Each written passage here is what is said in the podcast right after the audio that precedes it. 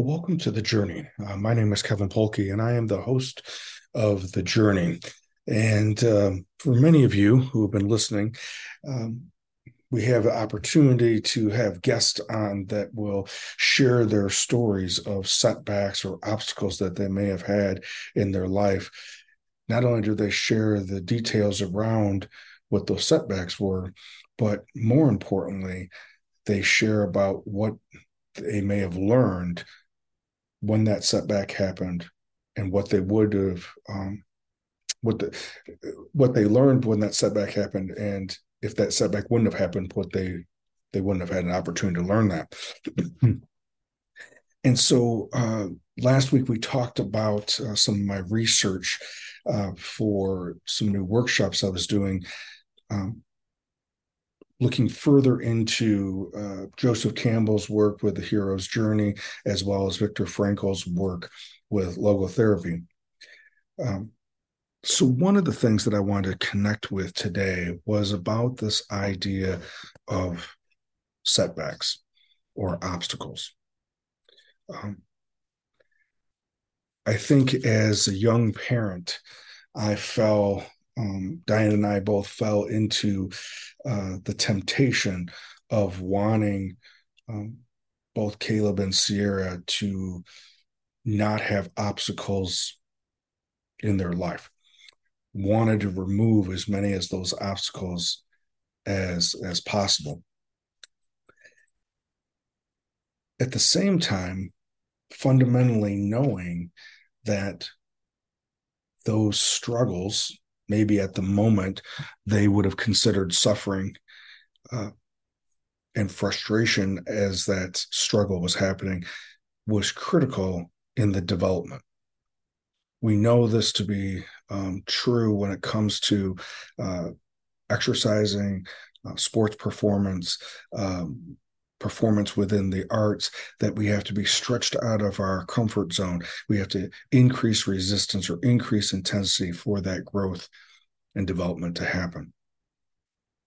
Similar academically, we we need to be able to be stretched with concepts that we didn't previously know when we go to the next lesson or the next grade level. Ironically, though, at the same time when we see our child or see our partner or see uh, a close friend struggling um, what do we do? We step in and and ask what can we do to help?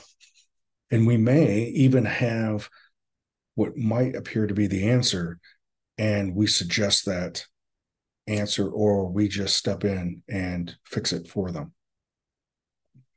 I know that there was something that um, in both Caleb and Sierra as they were growing up, and not much different than my nieces and nephew, that as they were growing up, there was an opportunity to step in and intervene and help them so that they weren't suffering from the struggle the truth being told is that it would sometimes be easier if I would step in and we could get to uh, wherever we were going quicker if I would have stepped in, or maybe I could have at, at at my age be able to do it maybe even more proficiently than them. That if I would have stepped in, we could get to where we needed to go on time and quicker. The task probably would have been done more efficiently and probably just done better. And they would have, meaning Caleb or Sierra or whoever, wouldn't have been struggling uh, against learning this new task. I'm, I'm grateful though that Diana and I both made a decision to not intervene but rather give some guidance and teaching techniques and tips when they were struggling with the task of tying their shoes.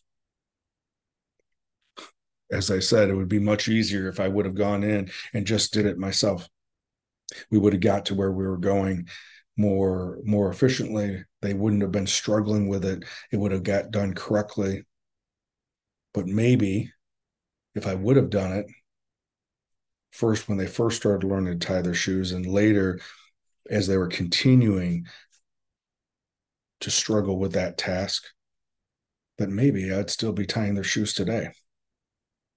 And I guess that would then, that enabling would not necessarily have served the purpose that I wanted to. Now, I know that's a silly example of tying someone's shoe. Everyone can see how, how they need, the child needs to wrestle with that particular type of obstacle. But isn't it also with others? navigating through relationships when they first start dating someone or struggling with a teacher that they may feel isn't fair or a boss or supervisor that they don't feel is fair or they don't feel that the concepts that they are uh, implementing or imposing are fair yes do i believe that we should at times as their guide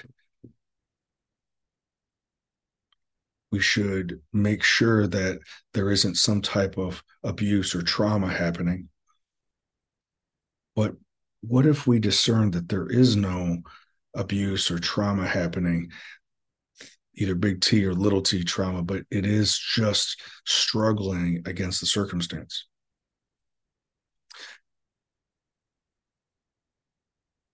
William Shakespeare was quoted at one time saying that uh, that that the individuals in in our life are just characters within the play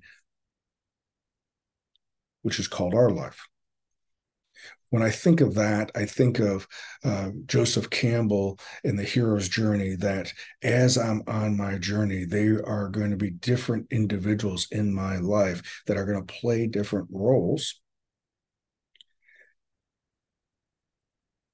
And that I recognize that those roles that they're playing are for me to wrestle with, not for me to try to eliminate them or put all the weight on the person or the personality. That they are just characters in the story, and that I need to wrestle with, come to some understanding about what part are they playing and what part do I play in that relationship with them. There are going to be times when people are going to come into our lives for long periods of time and then others for short time periods. There are going to be individuals that are going to leave our circle. And there doesn't necessarily need to be a bad guy because they're making a transition to do something else. there's many different aspects in the wisdom traditions um, that we can glean from to try to guide us on our journey.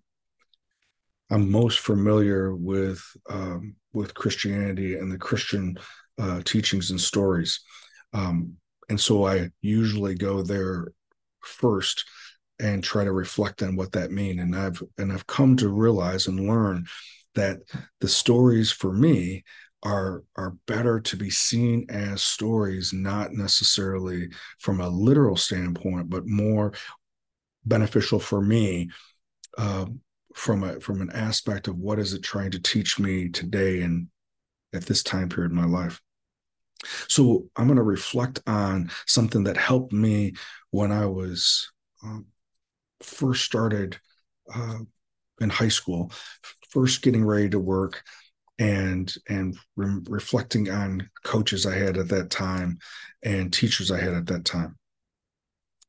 In Colossians 3 22,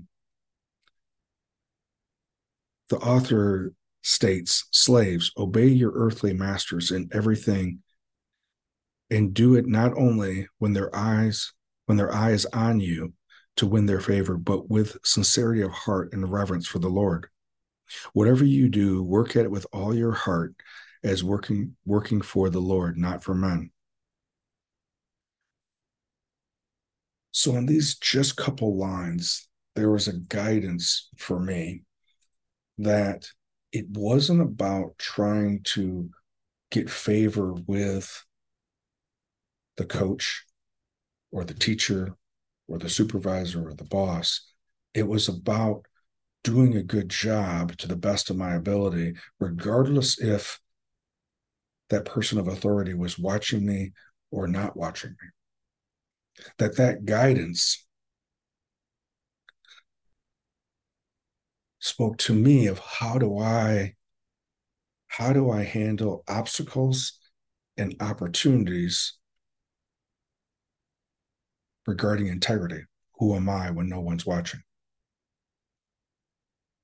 That these little battles that we encounter throughout the day have have really they are the bigger battles of who are we going to be. I believe in this particular passage that I just read, it wasn't about necessarily the word slave or masters. I think we can interject whoever that may be. That for me, the slave or the worker or the player or the person that has some authority figure in my life and that that I work to do the job to the best of my ability not for that particular person's favor but because it's the right thing to do. I think we have that same opportunity that when we have opportunities that come up, even though we may feel like that they're more of an ordeal or some type of setback, that we can set aside how am I going to do this with integrity? How am I going to do this and be okay with what I see when I look in the mirror? How am I going to do this while looking in the mirror knowing what I did or did not do, and that and re, and reflect and and bring that to God as you understand them.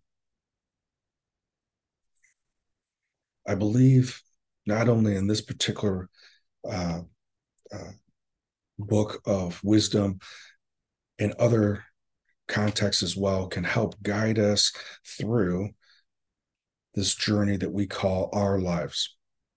And if we can hang on to a couple and go against maybe popular um, persuasion of of not giving a hundred percent, not working for the best of our ability because that's what's being asked of us, but to just get enough done to not be um, negatively noticed. I think at the end of the day, the person that we have to most be okay with is the one looking back at us in the mirror and the one that we report to or identify with something greater than ourselves. As you journey this week after you listen to it, know that when there are setbacks, it may very well be a teacher, that you're not alone and there are others who have gone on before you. Maybe the situation isn't exactly the same, but we can glean from that on what to do. As always, I appreciate you being here and look forward to being with you next week.